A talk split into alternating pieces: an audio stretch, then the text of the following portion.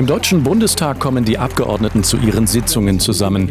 Sie diskutieren und verabschieden Gesetze. Bei bestimmten Anlässen gibt es im Parlament eine sogenannte Aktuelle Stunde. Was hat es damit auf sich?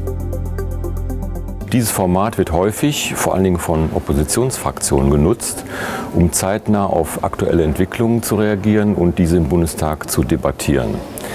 Beispiele dafür in letzter Zeit waren zum Beispiel die äh, VW-Abgasaffäre, ähm, UN-Klimakonferenz, äh, Syrienkrieg oder auch Flüchtlingsfragen. Ich rufe jetzt auf den Zusatzpunkt Aktuelle Stunde. Eine aktuelle Stunde gibt es, wenn 5% der Abgeordneten dies beantragen oder der Ältestenrat dies vereinbart. In der Praxis beantragt in der Regel eine Fraktion eine aktuelle Stunde. Wie läuft das genau ab?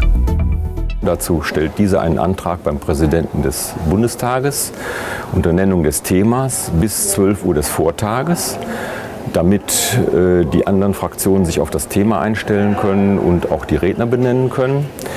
Verlangen bedeutet in diesem Zusammenhang, dass es sich um ein Minderheitenrecht handelt. Das heißt, wenn eine Fraktion einen Antrag stellt, muss diese aktuelle Stunde durchgeführt werden.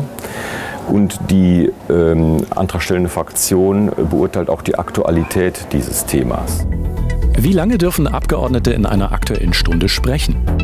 Der einzelne Abgeordnete darf in der aktuellen Stunde nur fünf Minuten reden. Die Begrenzung auf solche Kurzbeiträge soll ermöglichen, dass möglichst viele Abgeordnete das Wort ergreifen können und dann auch äh, den politischen Schlagabtausch dienen. Die Anzahl der Redner pro Fraktion für aktuelle Stunden legt der Bundestag immer zu Beginn einer Wahlperiode fest. Wenn allerdings die Bundesregierung oder der Bundesrat noch das Wort ergreifen wollen, wozu sie grundsätzlich immer das Recht haben, verlängert sich die aktuelle Stunde. Mehr zum Nachlesen auf www.bundestag.de.